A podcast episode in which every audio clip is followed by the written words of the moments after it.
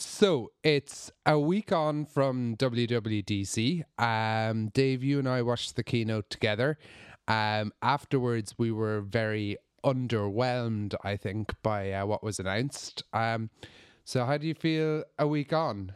Well, I think um, we watched the the keynote and then we took a break for a while and we actually stayed up to the wee small hours and watched the state of the platform or union or country or whatever it's called.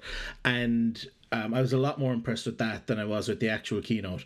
I mean, I think when they talk about WWDC being for developers, I still think the keynote was, you know, it was very much for consumers and the state of the platform to be perfectly honest, really did it for me. I wasn't, I wasn't, it, it, it really, it, it saved the, the keynote, you know? I think there's a lot of cool developer tools coming out that are going to be, um, going to be very useful. Cool. Baz, what do you think? Um, so I missed it, and I came in at somewhere near the end, and you guys looked distraught, which is kind of funny. Um, I suppose looking back in it, I probably didn't have the impact. Maybe I have it in bite-sized chunks, and I, pr- I probably don't see as, as, as negative as you, you, guys, but I know it wasn't that great either. Um, I think I suppose I, I didn't sit there for 20 minutes and have to listen to new features in iMessage, which I've used and I'm not a big fan of, by the way. Uh, it's a bit too cluttered at the moment and a bit too uh, unintuitive, I think. Um, but yeah, as Dave said, I think the State of the Union was cool. That actually got me very, very excited. Just seeing uh, the effort, I guess, put into developer tools, um, that kind of stuff for memory management and finding, you know, uh, objects that were unreleased and stuff like this. You know, the um, it, it, that, there was just cool stuff for developers, and that's I guess the direction I want to see them going further on for developers. Um, obviously, there would have been stuff I would have liked to have seen, like for iTunes Connect and stuff like that. But I guess even the the new provisioning stuff is quite cool. I think everyone has had provisioning issues for years, and so I guess the stuff I did see, I was really enjoyed. The stuff I heard about probably didn't have that huge amount of an impact on me. I didn't, as I said, didn't have to sit through it, and it was kind of fun seeing you guys so miserable. so, do you want to take this kind of platform by platform? Is that the most logical way of of doing it? Makes sense, I suppose. Yeah. Yeah. So maybe start with some of the more boring ones, like tvOS. Yeah, not much there. Um, no, not much. The future. It, it, I think um, this is the first WWDC where tvOS has been a thing because um, they they only released a new Apple TV kind of mid um, mid last year, maybe October or something like that. So basically, they've said that there's it's gone from eighty to uh, one thousand three hundred channels, and the new remote app will function basically one to one for the Siri remote, which is handy. And I think one of the things I'm most happy about, which probably won't actually come to the 6, is that if you have iOS 10 and a keyboard comes up on the Apple TV in tvOS, you'll get a notification on your phone to tap to use the keyboard. So you don't have to have the remote app open on your phone in order to actually type on the, the Apple TV keyboard, which I think that is that in itself is cool. really cool because the amount of times when I'm typing something and I'm sliding left, sliding right, taking very deep breaths um, and sighing a lot, and I just go and I just give up and I take out the phone and I open I get remote app and I'm waiting a few seconds for it to enumerate the Apple TVs that are in the house, of which there's only one, and then I press it and then I wait for it to open up and then it buzzes and then I get the keyboard. Like so that alone is one of the most exciting things um, for me about about tvOS. And I don't think they showed that in an announcement. Um, I just I saw that posted on Reddit. So I hope that's I hope that's real.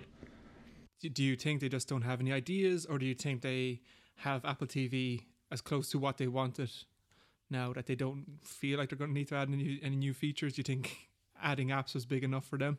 They'll take care of most of the things.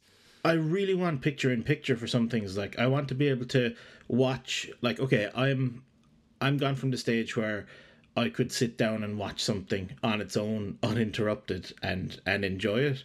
And I can still do that, like if there's a yeah. bunch of people around. But to be honest, most of the things I'm watching, I'm that I'm on my phone, I'm whatever. And I've I've kind of thought about it before that it would be nice if you could be watching a live stream of something and have a Twitter hashtag streaming down the left hand side of the screen Um, you know that kind your, of thing. And, your other example, I, I've heard you talk about before, Dave, is Baby Monitor, isn't it? Wasn't that one of your things Yeah. that you had? something like that where I could if I could have just a custom overlay over the entire Apple TV or something like that. So no matter what I was doing, I had a little view meter down the right hand side of the screen or I had um you know picture in picture. So there's there's a few things that I want and that's all I want and that's that's everything that's going to be brilliant once once I get them if I get them. Cool. So um yeah, so I think that's pretty much it for for tvOS. Um the single sign on thing doesn't make too much of a a difference to me anyway. I mean, YouTube keeps forgetting who I am anyway, so maybe every 2 days I have to sign back into the YouTube app. Um either that or my ass is subs- unsubs- is signing me out. Um I haven't haven't quite figured that one out yet. Uh, both equally likely. So the next one for me, I think, was actually one of the most comprehensive OS updates, and yet it's the one that affects uh, the three of us the least because um, we, We haven't bought in yet. yeah we, we don't own an Apple Watch, but Mm-hmm. the Watch OS three for me was huge, a- a- and the reason I think it was huge was just every so often Apple will come out with an OS revision that makes its products performance significantly better.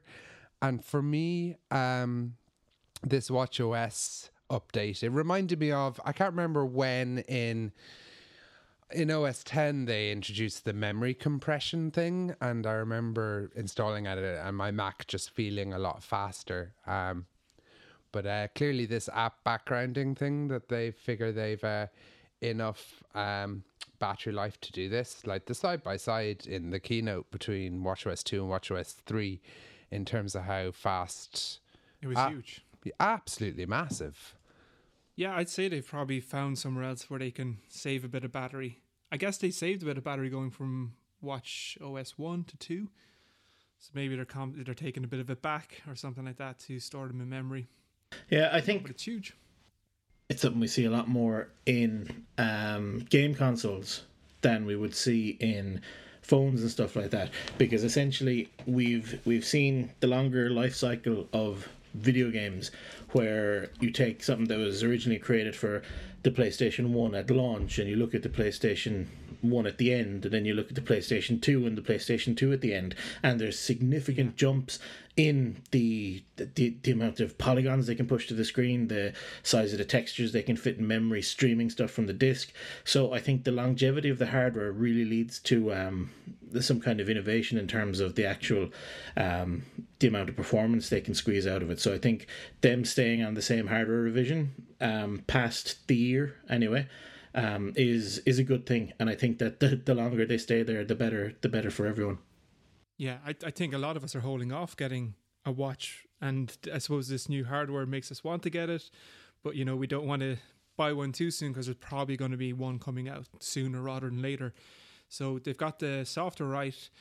They just need to get a hardware, minor improvements to the hardware. I'd say we'll all probably go get one, maybe. So, Baz, you ha- used to have an Apple Watch, so you Yep. the most experience of all of us. Um, so you're probably better placed to judge. Like, would would Watch OS three have made a substantive difference into the you know how much use you got out of the watch? Um, I'd have to try, but maybe because like I, I literally never went into any of the apps in it. Um, I would have just used um, messages, I guess, a lot. Um, and, and I guess a lot, a lot of it's kind of on the developer as well because a lot of times you'll see when if you guys sent me group messages on WhatsApp, it would come in as you have four new me- notifications for WhatsApp rather than individual messages and it's that that's I believe on the developers stuff like that they still need to fix. So Apple are doing their bit. They've given enough tools to the developers. The developers need to do their bit. Um, I can't say for certain that I would use because I use so little of the watch. I loved it for notifications, but I think it might have made me use it a bit more if I was, if I had these features from the very start. Um, it's definitely making me more- interested in forking over a few quid to get one when the new one comes out, though. Yeah, I think it's interesting that this is kind of it's really the only operating system update. The rest of the updates to iOS and macOS seem to be essentially application level updates.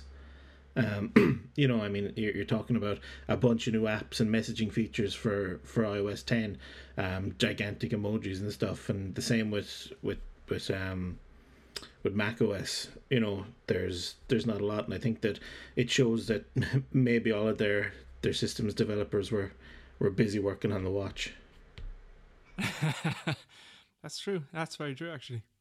And I think that's okay. You know, there are jokes going around about oh, the iOS and Mac teams only found out about WWDC kind of a few weeks before. You made that joke. Did I? Dave did at least. I uh, probably read it off Pinboard's Twitter. Oh, okay. Yeah. That's where I get all my jokes. Yeah. Would you buy a watch just so you could unlock your Mac? without touching it. Like, can the phone do the same thing? No, apparently it's it's no. if it, it has to have oh, the what? yeah, it's the watch, not the phone. It's a killer feature. I don't think I would. I don't think yeah. I would. If I could buy something that went on my wrist for a lot cheaper that did it, I nearly would though. Yeah, like a ring, like a really nice ring. Yeah. So Mac OS then? Yeah, actually, this is one I probably le- know the least about actually still since I haven't researched anything about it and it's I, I'm actually thinking I might install the beta version on my home laptop um so convince me why I should or shouldn't Baz, you're all about the betas. Like I admire your like you you installed the first iOS beta on your main phone without fear. I, I yeah. I'm I am very impressed. I've done it so many times. I know that I can always restore it, and I have since restored it because I needed it for the development.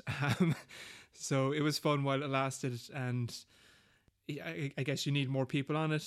Um, maybe we can talk about my experience with it later on. But uh, yeah, I like trying out stuff like that, and I think now that I have a work computer and I have my, I guess, essentially spare home computer, I don't mind putting a beta on it and trying it out. I'll back up beforehand though.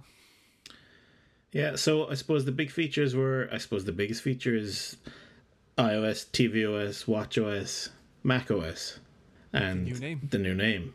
Um, and macOS Sierra. And the thing I'm most excited about, and this will tell you how, how exciting this is, Universal Clipboard. Woo! So you can, how does this work then?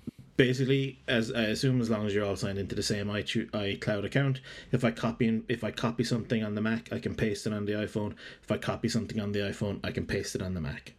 Yeah, that's actually a killer feature. I yeah, I'm always texting guess, myself uh, stuff.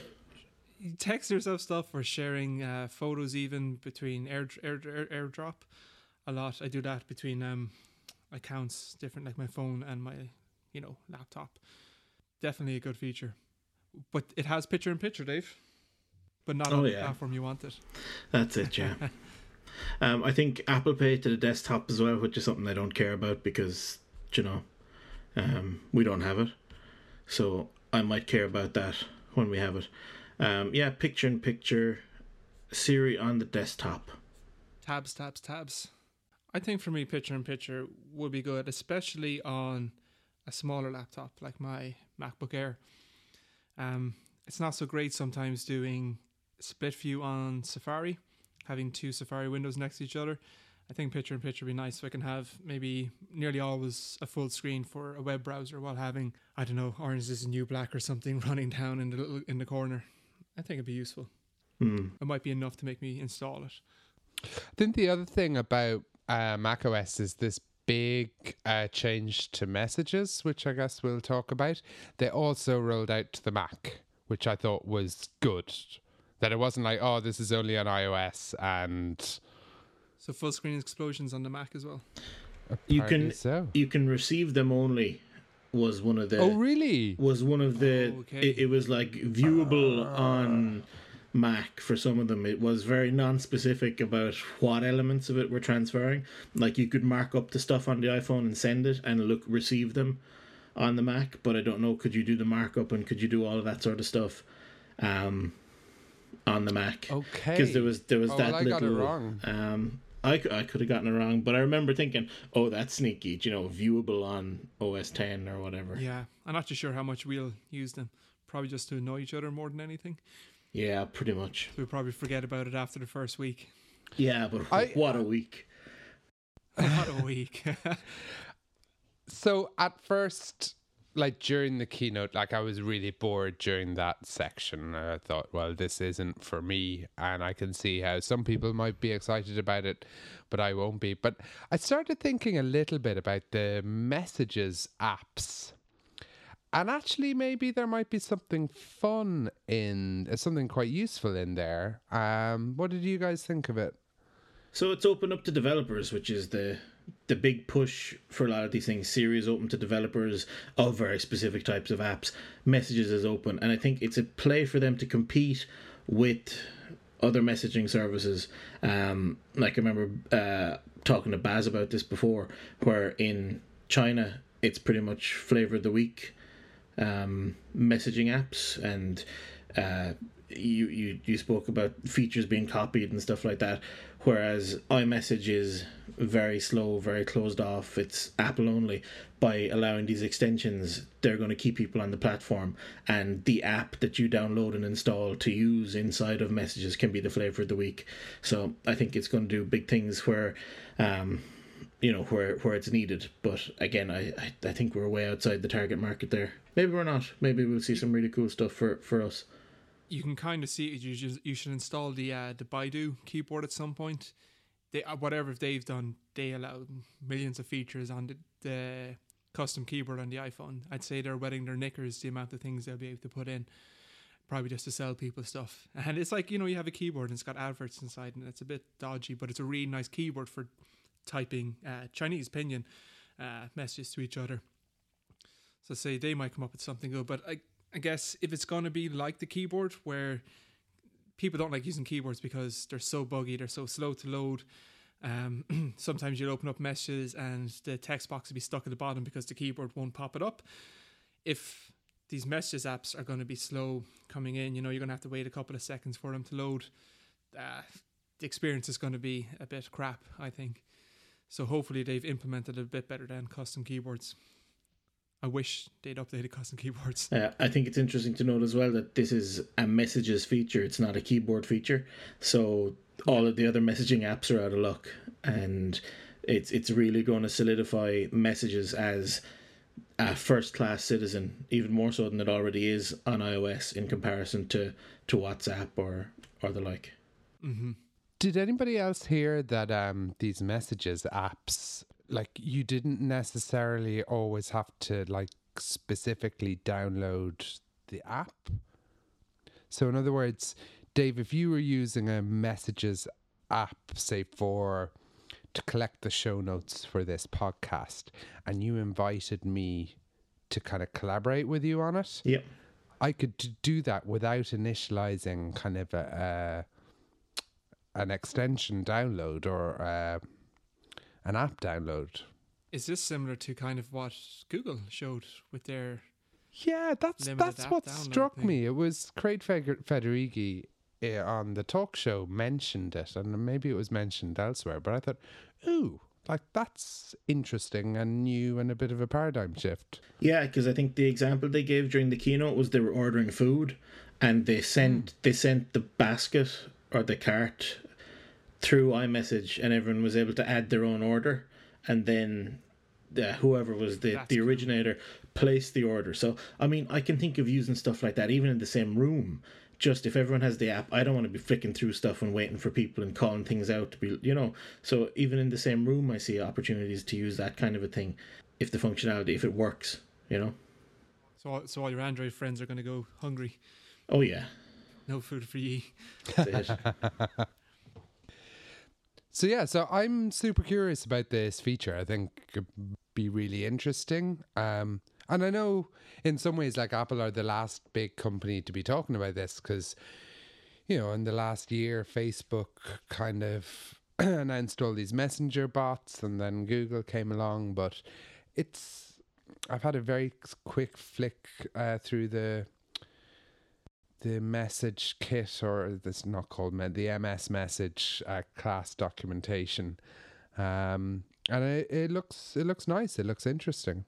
Yeah, I think it's probably I haven't seen um like they give the example in the keynote where they they collaboratively built an ice cream um or was this this was this Yes. the or was this the platform this is the That was State of the platform state of the platform one um where they collaboratively built an ice cream cone through messages. And i can think of so many things that that would be useful for and the way that it can it can enumerate the previous messages and take them into account and collapse them and get them out of the view and stuff like that.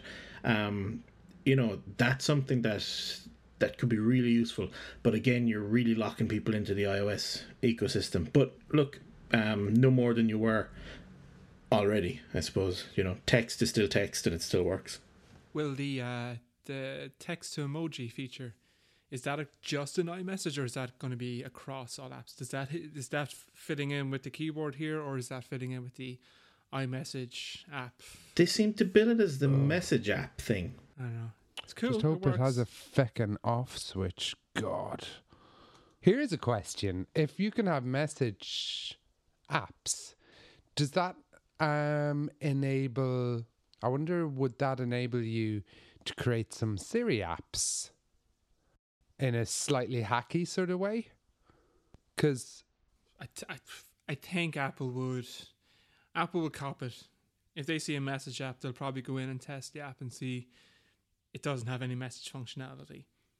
well, it could, but so it could genuinely have. As a secondary feature, is it you think? Yeah, I'm, I'm just like, it's an easy way. Um, I guess if you think of, say, a messages app that uh, manages a to do list, Yeah. um, surely that gives you then a way so you can you can type in the message in messages to add an item to the to do list or a shopping list. But if it's Oh. a messages app, then you could also use Siri. So it's not necessarily a sneaky way, but just Yeah, you Yeah. should try it. Am I crazy in thinking that I can choose which app will call and message my friends? So if I go into a contact list, when I click on call or message, I can choose WhatsApp instead to call you or message you. Is that true? Yep. That's kind of cool, I think. I'm worried about contact spam though. Yeah. You know, you go into yeah. your contacts and there's a billion things. You know, Yeah, because there are friends that I have abroad that um, I end up just using WhatsApp with, I guess, a lot. So I wouldn't mind the, you know, default functionality to go into WhatsApp. I think that'd be kind of cool. But he said, yeah, it's open for abuse. A lot of these systems, I think, might be open for abuse. Um, maybe Apple were right to be so static in what they allowed. You know, not not allowing too much progression, not allowing too much third party apps involved in all of their, you know, own ecosystems, and maybe allowing all these apps in. We might see a lot of spam from people. So here's a question. So I'm thinking about the fact that your recents in the phone app now contain calls from other apps. Yeah. The logical next step is basically now whether they kind of strong arm developers into doing this or whether they offer such a compelling feature. But surely the logical next step is that, um, like the maybe the original vision of iChat, that you have one conversation view in messages with one person, um, and that you can send or receive to multiple accounts. So, in other words, you have your uh, WhatsApp. So you can send WhatsApp messages from the Apple Messages app. That'd be cool. Yeah, that's kind of cool. It, it'd be like I just think it'd be hugely aggressive though as well because it's reducing all these like Facebook and WhatsApp to kind of the equivalent of like cell network providers. Like they're just the kind of common carrier.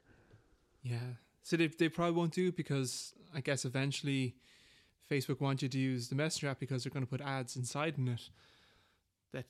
You know this happens sometimes. They don't want you. They won't allow it because they don't want people not using their app. Because you see, even now they stopped um, allowing you use messaging inside in a certain certain apps or on the web. You have to download the app. They really want you in their own ecosystem. It's going to be tough sometimes to get people to go away from an app they've built up over time. And maybe if they see people fall off, they might move over to iMessage. But I think they they're probably strong enough to kind of keep it.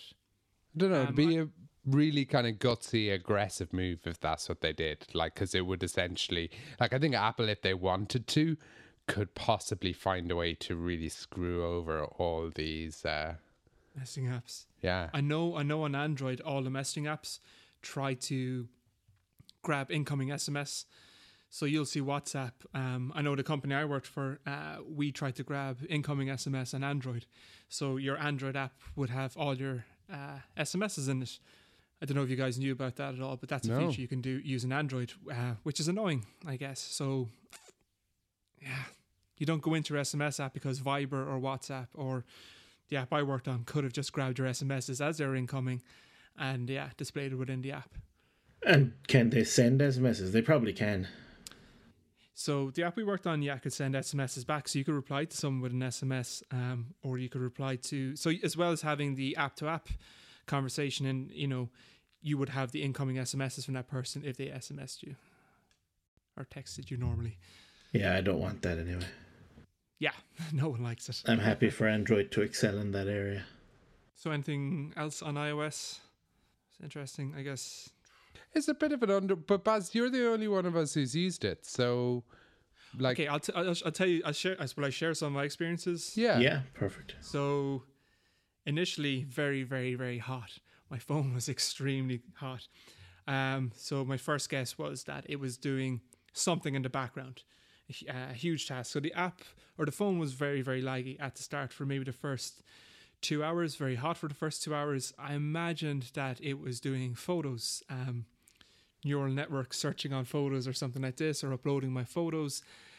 Because what I noticed over the couple of days that I used it, the search terms that I put into the app say it was beer or um, one of them came up was fauna one time.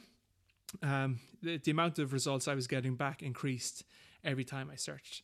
So I'd search for wine and I got back one bottle of wine, and I searched for wine and I got back 10 bottles. Some of them were actually beer bottles, but you know, the neural net didn't always work. And sometimes, even searching photos, it showed me it told me certain things that were in the photos as well. So I live near a big chimney smokestack, and it pulled in all the pictures of this chimney smo- uh, smokestack, but it also pulled in a picture of Marge Simpson's hair. which I thought was quite good. So I, I get where it was going. It kind of cocked up a little bit there.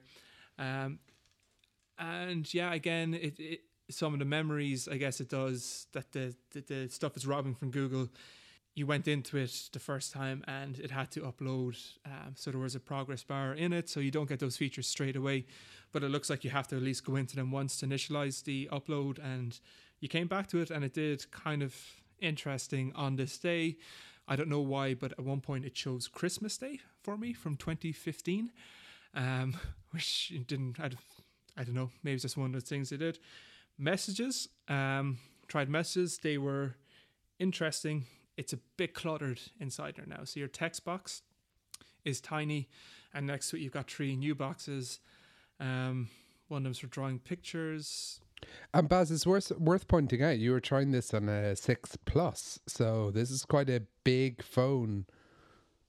Yeah, so that's what I'm thinking. Like there is room to the left, and I don't know what it's going to be like. I suppose I should I should fire up the simulator um, and try that out. But some of I suppose when you type in a message, you have another button that brings up options, and it's very hard to see some of the options. I guess sometimes because the background might be animating or stuff like this. But uh, I guess the quick image stuff is kind of cool because you have a camera straight away on it a little small camera. It's very similar to what Facebook Messenger does. Um, and you have a lot more images that you can view. They're kind of in a grid. So you can take a photo kind of quick enough, um, or you can add a photo quicker. Um, I guess it would have been fun to try it out with you guys. So I end up doing a lot with just messaging myself. Forever that. alone. forever alone. So I was sending myself little drawings and clicking on messages, and you can like thumbs them up. But when you're thumbsing up a message you're sending to yourself, it kind of gets confused and like thumbs up a message three times, or likes or what hearts, whatever it was. Um, besides that, I wasn't a big fan of some of the notification UI. Really? Why not? It's they're just a bit too big and a bit too rounded. Um, the folder opening UI is kind of cool, and even apps opening and closing animation. It's a it's interesting. It'll get take a while to get used to, but it's kind of cool. Um, I guess you have to see it to understand it, but the app icon animates different to all the other icons around it. So there's a bit of a the animation on your app icon that you're opening is just that bit different. Um, so it kind of has a fresh feel to it. I would have loved to have kept it a bit longer.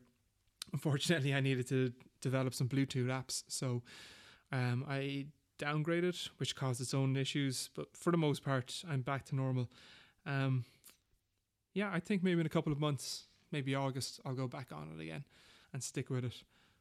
So my initial thing is when you put it on, ex- you're going to experience some heat. so I didn't install it to any of my devices, um, partly because I have a relatively large collection of iPads, and none of them can run iOS 10.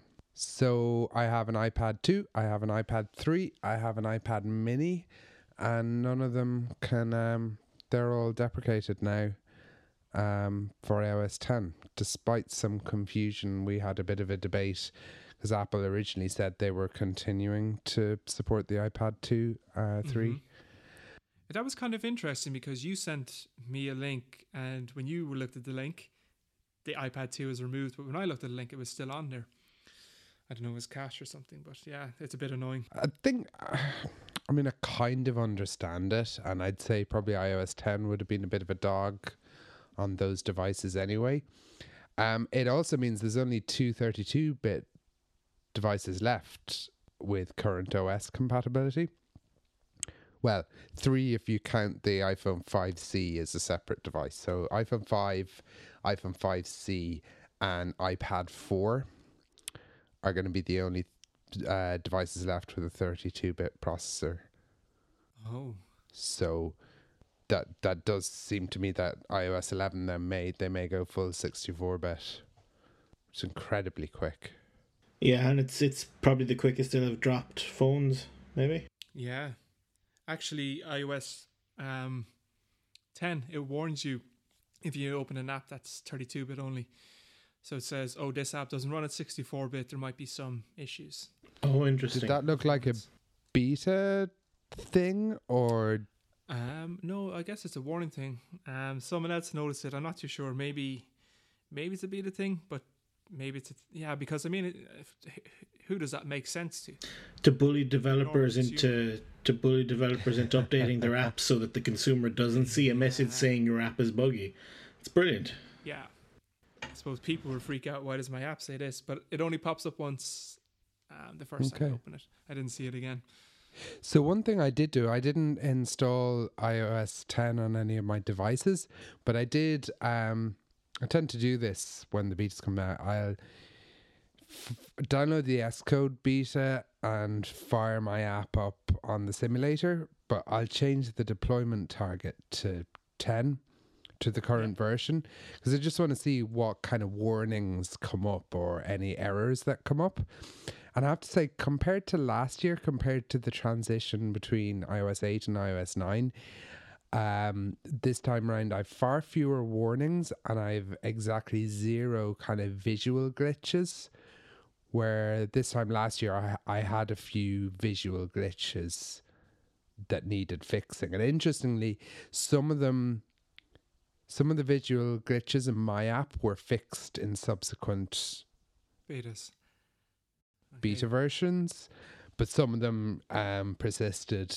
Um, and I, you know, uh, until release, and I had to, I had to. And how often do you find your, cu- or, or what's the, I suppose, what's the rate at which your customers update? It's relatively low. Um, partly just because um the iPads are getting my customers' iPads are getting used all the time. Um, having said that, Apple have got really persistent with their updates, um, yep. notifications. Like it really is, you really have to go no, no, no, and the kind of um, oh, it's fine, we'll just do it overnight for you. So um, I haven't looked at the stats. Um, I because of the um, orphaning of the iPad two and three and the iPad Mini. Um, I a lot of my customers are on iPad Minis, so I will probably now stick with iOS nine.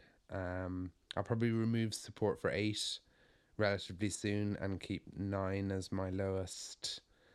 Um, but I was just really pleased because I think one of the interesting things about being um, a developer on an Apple platform is Sunday is your often your busiest time of the year because Apple announce a lot of new stuff that either breaks your current apps or gives you really good ideas for new apps. and so now is the kind of real um you know July and August is when you're kind of working really hard um trying to fix stuff or, or build new stuff. So I was pleased at least that uh, it doesn't look like I have that much fixing to do, at least not yet.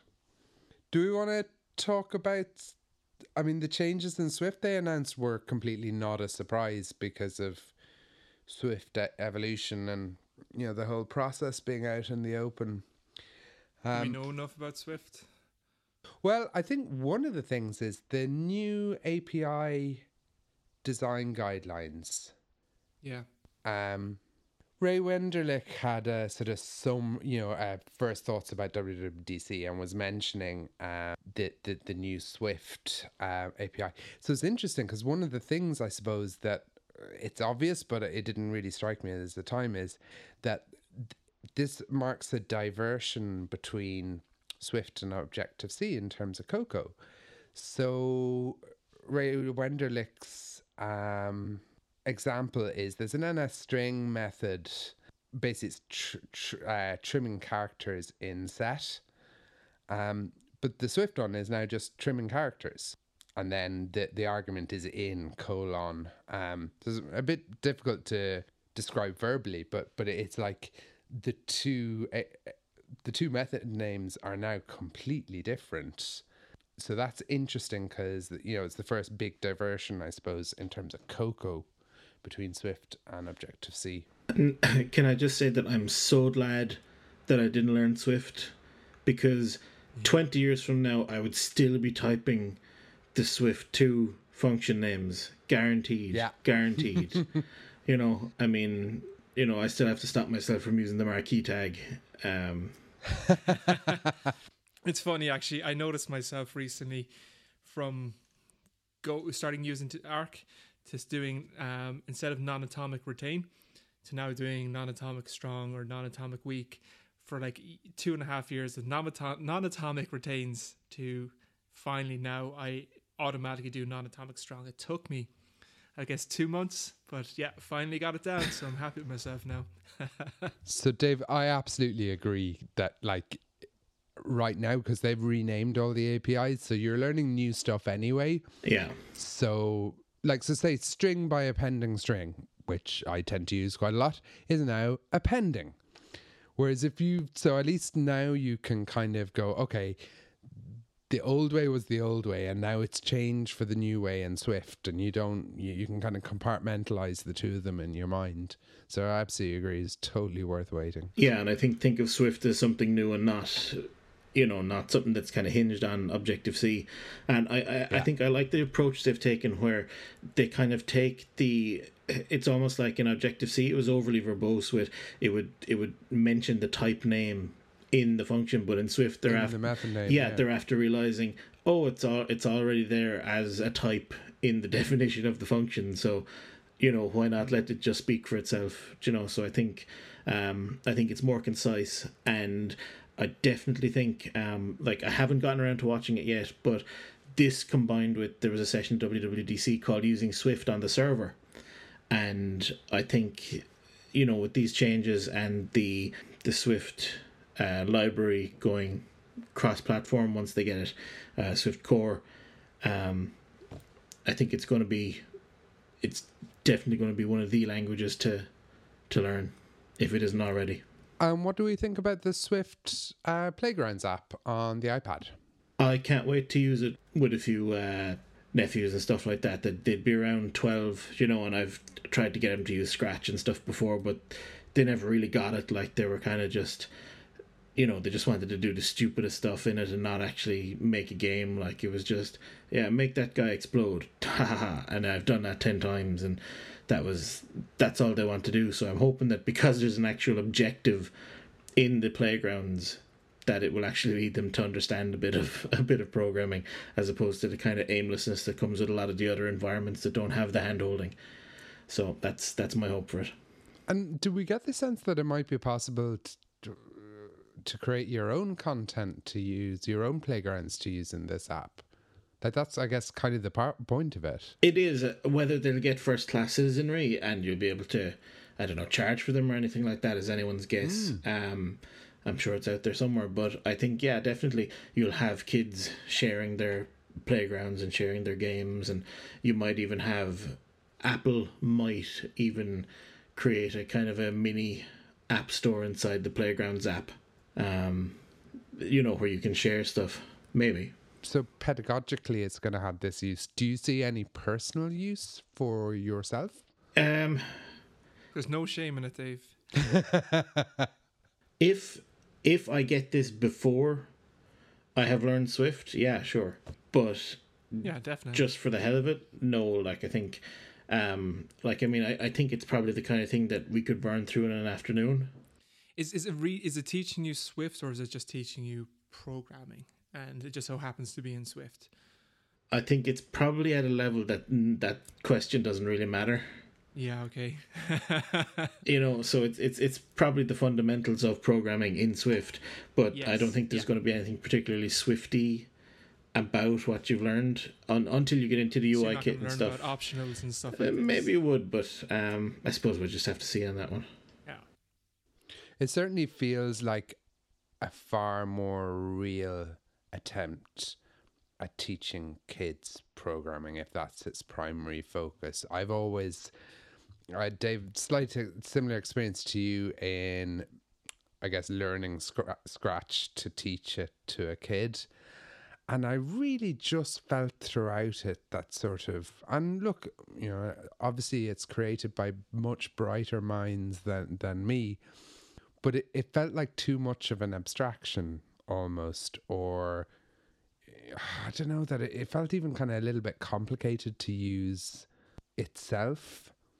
Whereas I think this takes a really nice approach and you know gives that interactivity while still you're actually writing proper real code you know? You can say print hello world and you'll see it on the screen. Yeah i i found similar stuff with scratch. I i, I kind of find it hard to articulate where it fell down from the the kids point of view because i i just think that they got their objective out of it, which was doing some stupid stuff, and they had a different idea to what I wanted them to achieve. Um, stupid stuff with Uncle Dave. That's it, yeah. Um, you know, can you make that guy explode? Yeah, do it again. Okay, um, and that that's that, that was pretty much it. Like, I mean, we tried to make you know, oh, let's let's make a Star Wars uh, shoot 'em up game, you know, but it just devolved into him sitting there screaming into the camera because you could make it full screen in the background. Uh, so, if there's some if there's some objective tied to it, scratch in and of itself is great if you have the motivation.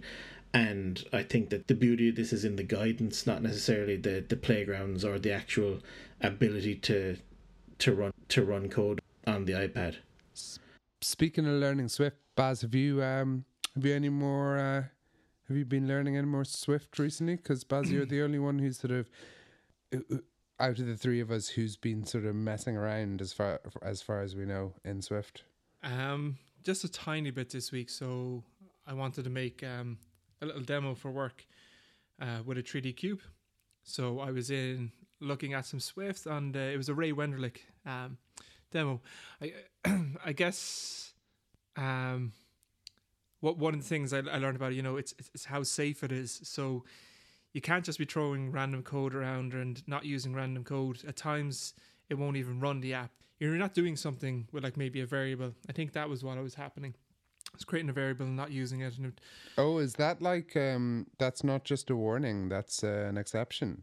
There was yeah, I was getting exceptions like that. It's just like you know, it's it's it's it's at you that you know don't be messy, don't be unsafe, do something with this. Or it was it was kind of interesting that kind of way. Um, again, I was just learning more about optionals and stuff like this, and someone just came on Reddit and they were just like, "Oh, what are optionals or something?" And someone sent on a really really good tutorials tutorial about.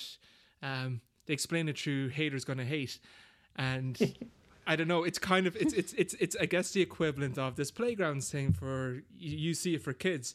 Sometimes when something is kind of funny and memey, and I guess you know it doesn't make sense in the long run, but when it's there and it's kind of funny and engaging, you do kind of follow it a lot better.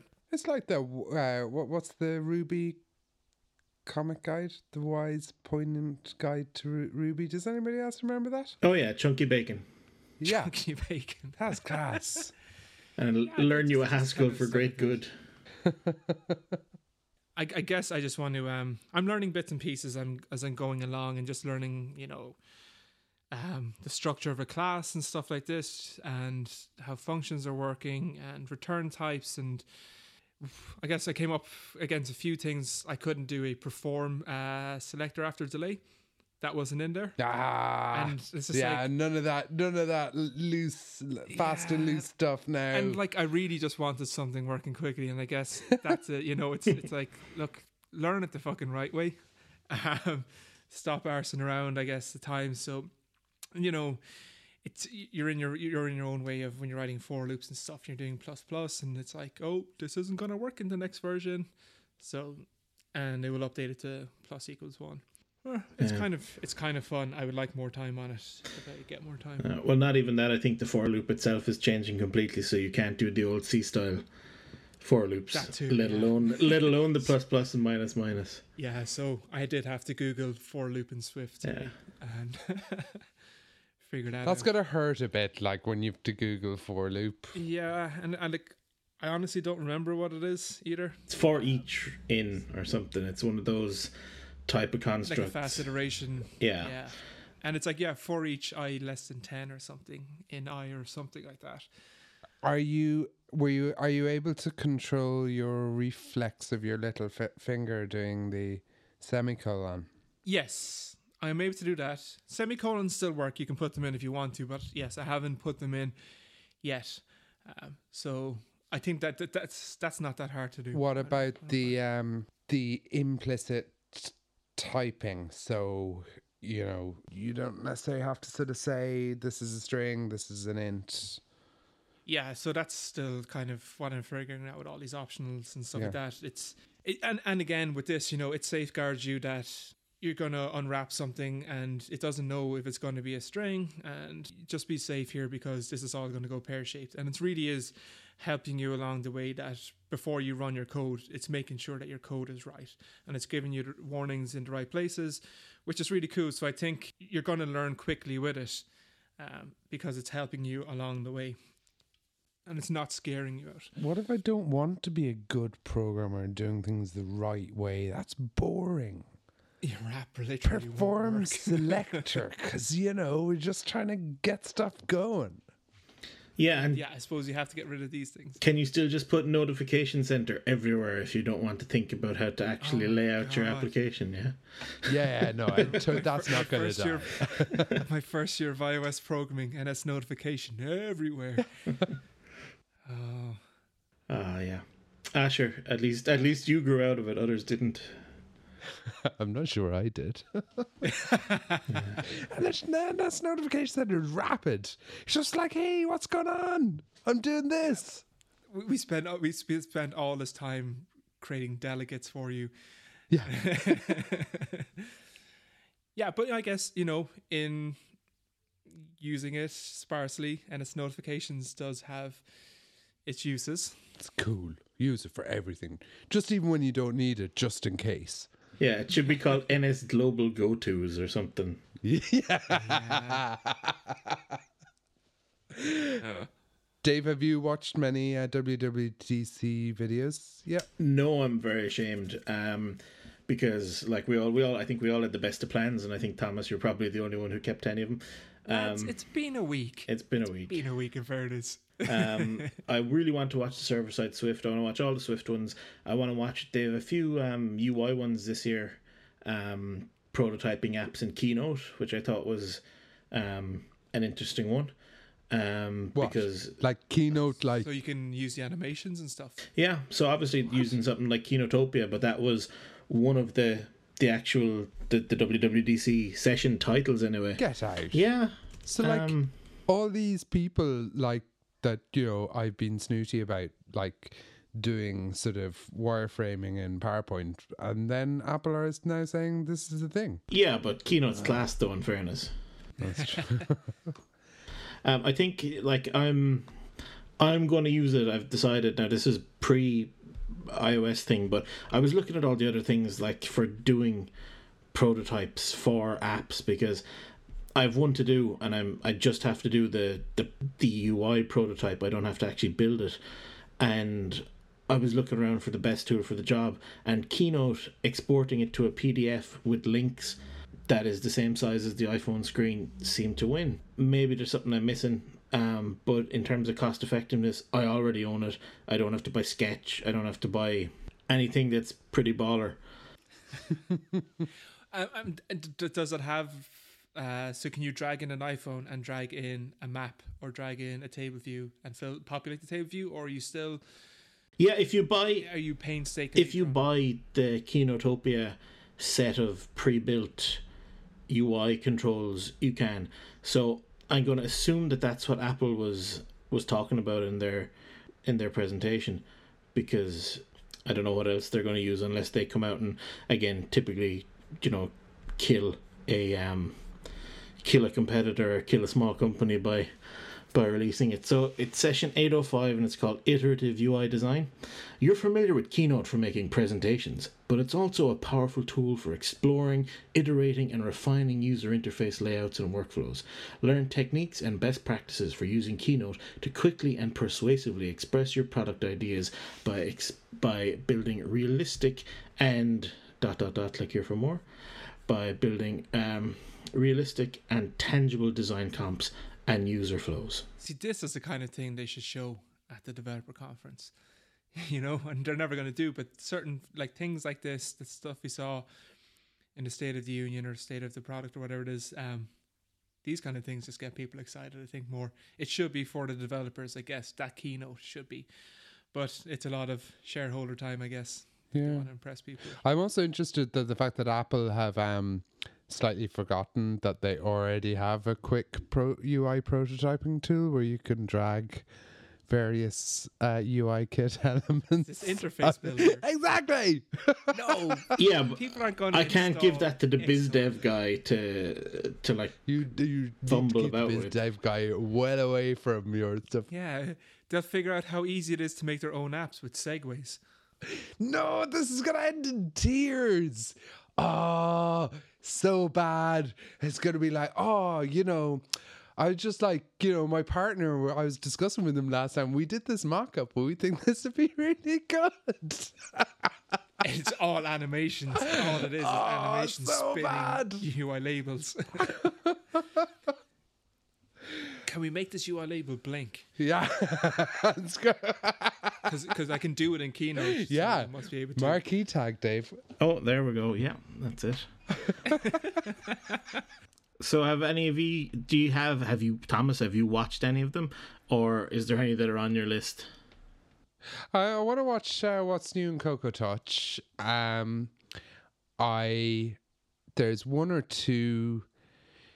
Uh, probably they, they normally do a kind of what's new in core data, um, and I'm a big core data user. Um, Baz, you sent a link, um, but it was kind of like a, a non-technical summary, talking about um, Apple has speeded up. The, the article said Oh, yeah. Apple has speeded up something on table views. And initially sounded like it was just some behind the scenes mechanism where they're calling cell for row at index path earlier so that you get smoother scrolling. Because I have noticed a lot of apps these days and the scrolling is quite janky. But then I, UEFA official Euro 2016 app. yeah, oh, it's awful, isn't it? Like it's Really really, bad. bad. It looks like it's doing a fetch every time a cell is loaded. Yeah, so bad. But then I, I didn't look into it properly because the article you sent, Baz, and we'll put it in the show notes, mentioned that it was initially designed for core data, and that made me think of NS Fetched Results Controller, Okay. which I don't use, um, but is you know a very easy way of. Um, so is it only for core data or is it actually for all? it said it, something about like it was designed for core data, but it should the benefits should reach.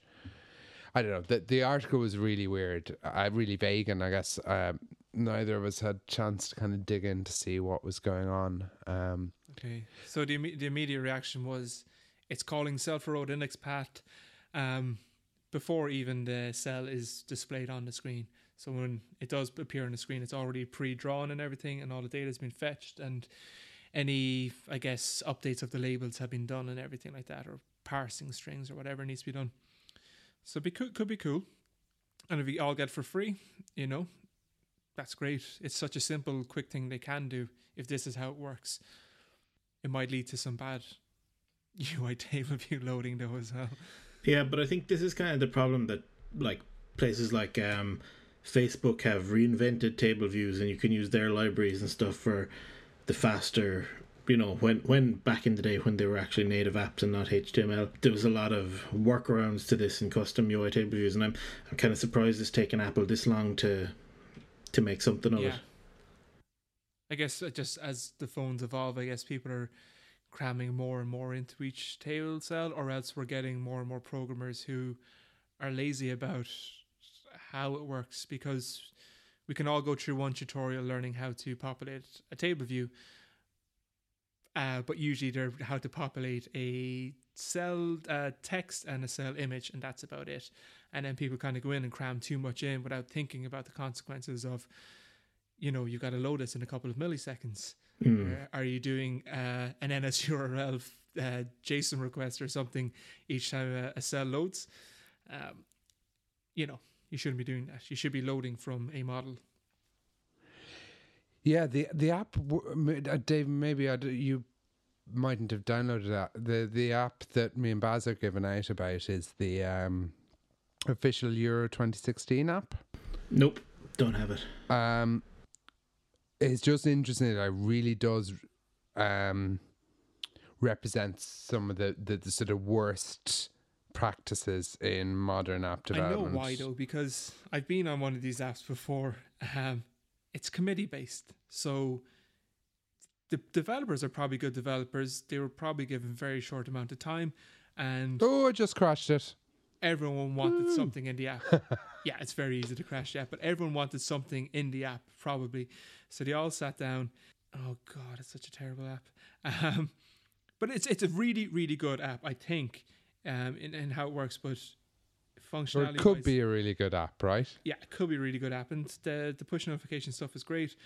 But I guess it's down to committee at times that too many people wanted. I suppose too many cooks. They wanted everything into the app, and probably wasn't enough time. And they probably undercut several different developing teams and did the cheapest price. Um, that's how these things go, especially for big apps for tournaments and stuff like that. We're probably going to see the same thing for the Olympics app coming out for uh, Rio, and we'll see the same thing again in another two years for the World Cup. as well like a lot of these things as as Baz said um you know we've we've we've been on we've been on that side of things it's generally you you know it's kind of like you're given significant changes to the spec 3 days before the app goes live and you, you know like ridiculous ridiculous things like that Awesome. Cool. Um, are we doing a let what makes us happy this week? sure i just downloaded that app there and yeah so far so good There you wait for one. Oh no, uh, yeah, just just crashed it. Uh, anyway, yeah. Brilliant. So what's uh what's making us happy this week? Baz? Doing this is you can talk about your manhandling. Okay, I'll talk about my manhandling. I'm very, very sore. Most of the time, I started doing Brazilian Jiu Jitsu after putting it off for a long time because of a previous job. I was never able to make it in on time. Um, yeah, I started it and I've done my third whole class today. So I spent the, the night with my f- friend on my back. yeah. So tomorrow morning I'm going to be very, very sore, probably working from bed, and this is the reason why. But I'm I'm happy because I'm getting out and exercising again, and I haven't done that in a long time. Good night's sleep after so it. Yes, that's me. I'm maybe gonna go watch Game of Thrones now, which I hear is fantastic, and then yeah, go to bed. Yeah, so good day. I think a lot more of my life is there's stuff going on these days. You know, that I'm not just coming home and sitting down and doing nothing. I'm getting, you know, like this podcast. Yeah. Manhandling as well. Brilliant. Yeah. Uh, so I'm gonna go with Thomas next because you always wait to the end. Yes, because I am always struggling to find something. Yeah, you put me on the spot. I put you on the spot. Yeah, but you're always you're always happy because you're really good at finding things that make you happy. We should make Thomas find 10 things that make him happy, and then ah. the one thing will be easy after a week or two. Yeah. So Thomas, did you podcasting must make you happy, right? Have you done any other podcasting recently? No, not yet. I don't want to talk about that. Has something made you sad recently? Oh yeah, loads. Where Okay, shall I'll I move on to begin? Dave. yeah, I'll- we'll, we'll come back to you, Thomas. We'll come back to you. We'll come back to Thomas. So Dave, what has made you happy? So, um, what's made me happy this this week is uh, summer holidays. First of all, so yay, and second of all, I enrolled in the online course Breaker 101 at breaker101.com. And essentially, it's a web security course. So it teaches you the, the fundamentals of breaking into um, web apps and making sure that everything is safe and secure.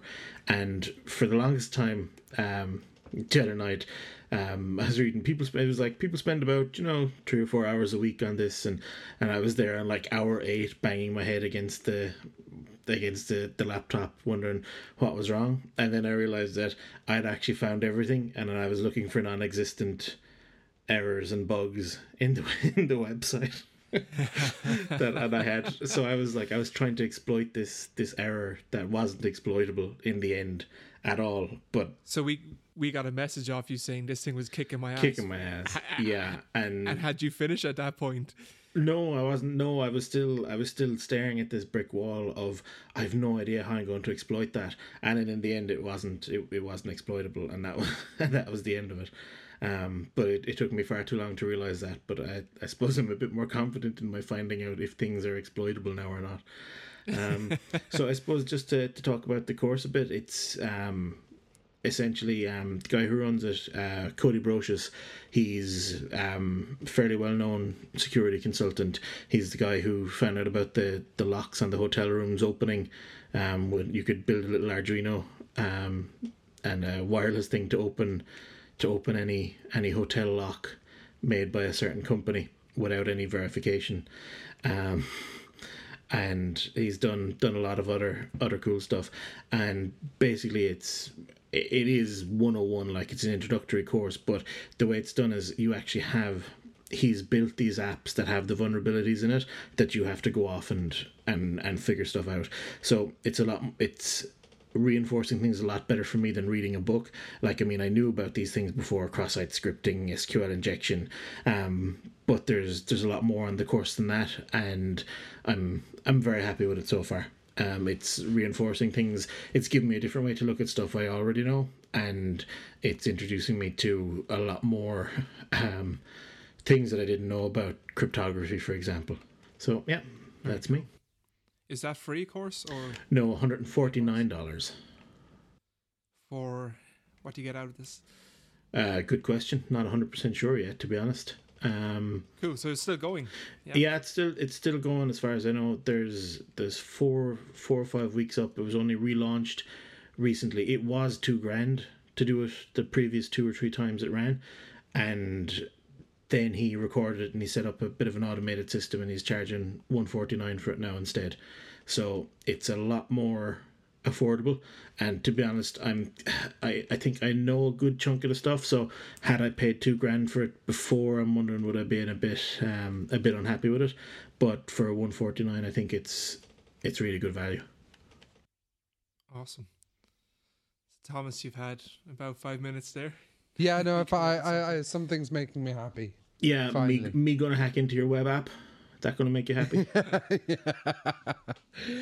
Um, the journal.ie is an Irish news site and one that I normally avoid um, because it's one of these online only news outlets. Um, but they have a new series and it's called Fact Check. Oh yeah. And it's a young fella who I think is based in the States. Uh, and this is maybe um, a phenomenon that um, does exist in other countries, but uh, it's the first time I've seen it in Ireland. So this guy's been asking, answering questions. Uh, since uh, such as has crime crime in rural areas actually increased since uh, Garda stations in rural areas were were shut down. Another one is um, does the Irish is exam weather the fact that um, often weather gets good at this time of year is it actually a phenomenon in the Irish climate or are we uh, so he's got some some of them are hard some of them are soft but I, I really like it. It's data driven journalism. It's not perfect but at least it's